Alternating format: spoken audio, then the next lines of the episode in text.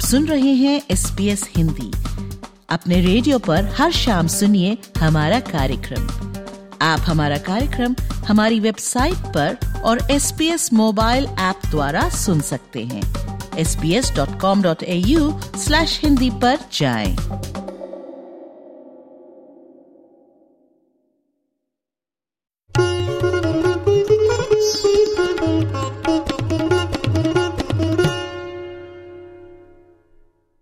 नमस्कार, आप सुन रहे हैं एस बी एस हिंदी और मैं हूँ आपके साथ प्रीति जब्बल। श्री राम मंदिर के उद्घाटन की तारीख नज़दीक आ रही है। इसको लेकर भारत देश में और विदेश में भक्तों में खूब उत्साह और उमंग है। 22 जनवरी को और उसके आसपास, अयोध्या में ही नहीं, ऑस्ट्रेलिया के बहुत सारे मंदिरों में अलग अलग कार्यक्रम करके श्री राम लल्ला प्राण प्रतिष्ठा को जश्न के साथ मनाया जाएगा और प्रवासी भारतीय समुदाय के कई लोग इस जश्न में सक्रिय भागीदारी कर रहे हैं। इस विषय पर ऑस्ट्रेलिया में प्रवासी भारतीयों की क्या प्रतिक्रिया आ रही है? क्या कह रहे हैं लोग इस बारे में? जानिए इस रिपोर्ट में। आपको बता दें कि इस अंश में व्यक्त किए गए विचार और जानकारी लोगों के अपने हैं, जिससे एसबीएस न सहमत है, न असहमत है। आपको बता दें कि अयोध्या से आए पूजित अक्षत, यानी कि चावल को ऑस्ट्रेलिया के शहरों में भेजा गया और पूजित कलश को भक्ति भाव से स्वागत किया गया। पर्थ में मंगल कलश यात्रा भावना गोयल के घर से शुरू हुई। अयोध्या से आए हुए पूजित अक्षत कलश की यह यात्रा पूर्ण रूप से सफल रही। सभी मंदिरों व स्थानों पर श्री राम भक्तों ने हृदय से पूजित कलश का स्वागत किया। कल का यह दिन मेरे लिए अविश्वसनीय था। जो यात्रा मैंने विटनेस की, उसका पर्थ में इतने भव्य रूप में होने की मैं कल्पना भी नहीं कर सकती थी। सभी भक्तजनों का प्यार व भक्ति उनके आंसुओं से प्रत्याक्षित हो रही थी। उनका ये प्रेम देखकर मेरा मन तो बहुत रोमांचित हो गया था। मैं सभी कार्यकर्ता एवं सभी मंदिरों का दिल से धन्यवाद करती हूँ। पर्थ के बाद चलते हैं सिडनी और बात करते हैं Australian council of Hindu clergy के अध्यक्ष पंडित के वेंकटरमन शास्त्री जी से।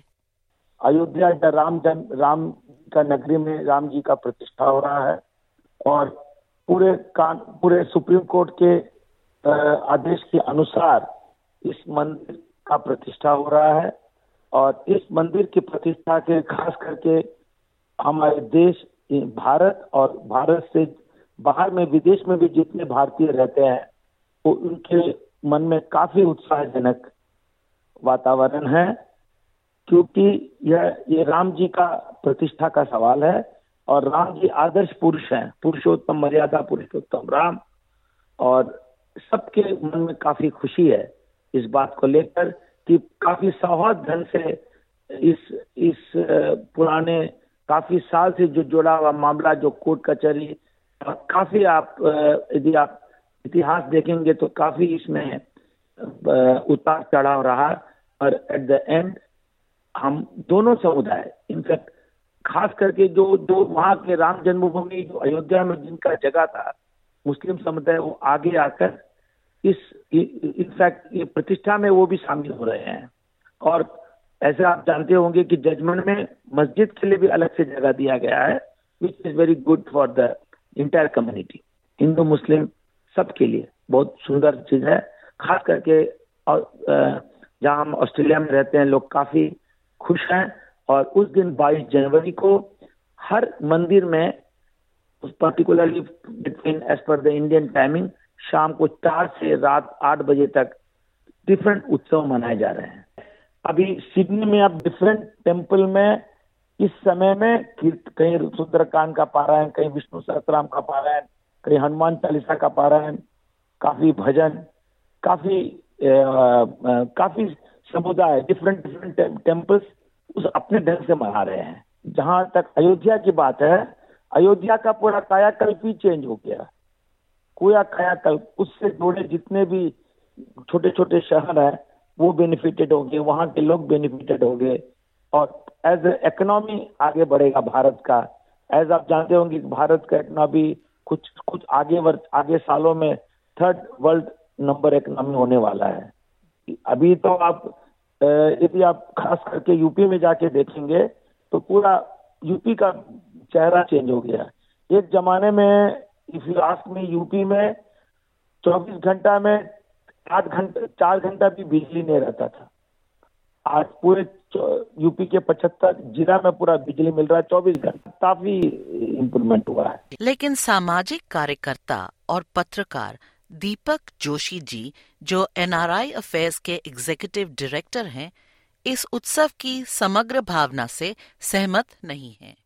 तो जब सितंबर के महीने में पिछले साल दिल्ली में जी ट्वेंटी सम्मेलन हुआ था तो उस दौरान प्रधानमंत्री मोदी जी जी ट्वेंटी के जितने भी लीडर्स थे, सबको लेकर गांधी जी की समाधि पर जिसे राजघाट कहते हैं, गए थे। तो ज़ाहिर सी बात है कि न केवल मोदी पर दुनिया के सब नेता ये मानते हैं कि गांधी जी एक शख्सियत थे और और लोगों ने ये भी कहा कि वे एक मॉरल फलक्रम थे। तो मैं सोचता हूँ कि गांधी आज होते तो उनकी क्या प्रतिक्रिया होती राम मंदिर पर? मेरा ये मानना है कि गांधी को बहुत अफसोस होता और वो कई दिनों तक उपवास रखते। क्योंकि ये जो राम मंदिर बना है, ये दरअसल हिंदू धर्म और हिंदू समाज के लिए मेरे ख्याल से एक ब्लैक डे है। क्यों? क्योंकि ये पूरा मंदिर एक झूठ की आधारशिला पर बना है। सब कुछ झूठ है। यहाँ श्री राम मंदिर की जन्मभूमि थी, ये झूठ है। ये सुप्रीम कोर्ट ने अपने जजमेंट में कहा है। ये भी कहा है कि इसका कोई प्रमाण नहीं है कि उस पर उस जगह पर कोई मंदिर पहले से खड़ा था, जिसको तोड़कर मस्जिद बनाई गई हो। इतिहास में इस बात का कोई भी सबूत नहीं मिलता है कि जिससे ये साबित हो सके कि यहाँ पर श्री राम की जन्मभूमि है। हिंदू धर्म के अनुयायी भी इस जगह को श्री राम की जन्मभूमि मानते रहे हैं। इतिहास में इसका भी कोई प्रमाण नहीं है। बल्कि गोस्वामी तुलसीदास, जिन्होंने रामचरित मानस की रचना की, और जो सोलहवीं शताब्दी में पैदा हुए उन्होंने भी कहीं नहीं लिखा है कि अयोध्या में यही जगह है जहाँ भगवान राम का जन्म हुआ था। तो मेरे ख्याल से एक पूरा एक पॉलिटिकल एक राजनीतिक प्रोजेक्ट है। सुप्रीम कोर्ट ने अपने जजमेंट में यह तक कहा है कि सरकार को इस पर केस चलाना चाहिए कि किन लोगों ने बाबरी मस्जिद तोड़ी। तो आप ये बताइए कि मैं हिंदू हूँ, मुझे क्या इस बात पर गौरव होगा कि मेरा, मेरे धर्म के नाम पर इतना बड़ा झूठ बोला जाए और मेरी आस्था के साथ इतना बड़ा खिलवाड़ किया जाए? सिर्फ़ इसलिए कि हमको इस्लामोफोबिया फैलाना है लोगों का वोट पाने के लिए और हमको इतना बड़ा झूठ फैलाना है। ये हिंदू धर्म के लिए कोई खुशी या गौरव की बात नहीं है। ये बहुत अफसोस की बात है और हमें इस पर रिफ्लेक्ट करना चाहिए, चिंतन करना चाहिए। तो ऐसा मेरा ख्याल है इस बारे में। उधर एकता और समावेशिता को बढ़ावा देते हुए Indian crescent society of Australia के प्रेसिडेंट अब्बास रजा अलवी का कहना है प्रीति जी, आपके सारे हिंदी के एस डी एफ़ सुनने वालों को मेरा नमस्कार आदाब सलाम सतरीकाल बहुत बड़ा इवेंट हो रहा है और मैं समझता हूँ कि सिर्फ़ इंडिया के लिए नहीं, बल्कि पूरे वर्ल्ड के लिए हो रहा है। और हम चाहेंगे कि अपने दिल से उसको प्रेम भाव में लोगों को मिला के उस इवेंट को, करें। और मेरी, मैं सबको बधाई भी देना चाहूँगा, जो हमारे हिंदू लोग हैं, और उनके लिए बहुत बड़ी चीज़ है, और मैं, हम सब उनके साथ में लेकिन सटनली ऐसी चीज़ों को, ऐसे मौके पे ये भी बहुत ज़रूरी है कि लोगों को मिलाना चाहिए। खुद रामचंद्र जी की प्रोफ़ाइल अगर आप देखें तो शाबरी के बेद सभी जानते हैं, हम सबने बचपन में कहानियाँ पढ़ी हैं कि झूठे बेद उन्होंने खाए थे। तो वो एक ऐसी उनका जगह रही है, ऐसा स्थान रहा है कि उस स्थान को हमें पॉलिटिसाइज नहीं करना चाहिए, बल्कि लोगों को मिला के इकट्ठा काम करना चाहिए। तो सर्टनली आपके माध्यम से मैं कहना चाहूँगा, जो ऑर्गेनाइजर है, कि अगर कुछ मुस्लिम और दूसरे समुदाय क्रिश्चियंस और सिख कम्युनिटी के लोग हैं, उनको भी आमंत्रण देना चाहिए। मैं समझता हूँ कि बहुत से ऐसे फिगर हैं, जैसे आप मानेंगी, ए आर रहमान है फॉर एग्ज़ाम्पल शाहरुख खान है, सलमान है, आमिर है, नसीरुद्दीन है, जावेद अख्तर है, Shabana number of them people from Bollywood तो सिर्फ़ वहाँ पे जो नाम नज़र आने चाहिए, एक वर्ग के नहीं नज़र आने चाहिए, बल्कि सबके मिले जुले आने चाहिए।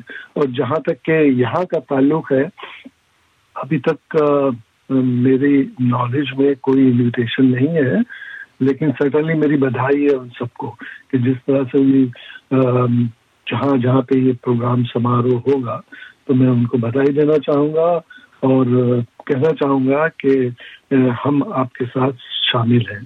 खुद एज ए मुस्लिम मैं कहना चाहूँगा कि हमारे यहाँ कुरान में लिखा हुआ है, एक लाख चौबीस हज़ार अम्बिया तो कोई नहीं जानता है कि रामचंद्र जी भी उनमें से एक हैं, कहाँ पे हैं, क्या है। तो ये सब चीज़ों को मद्देनजर रखना चाहिए हमें और मोहब्बतें बांटनी चाहिए।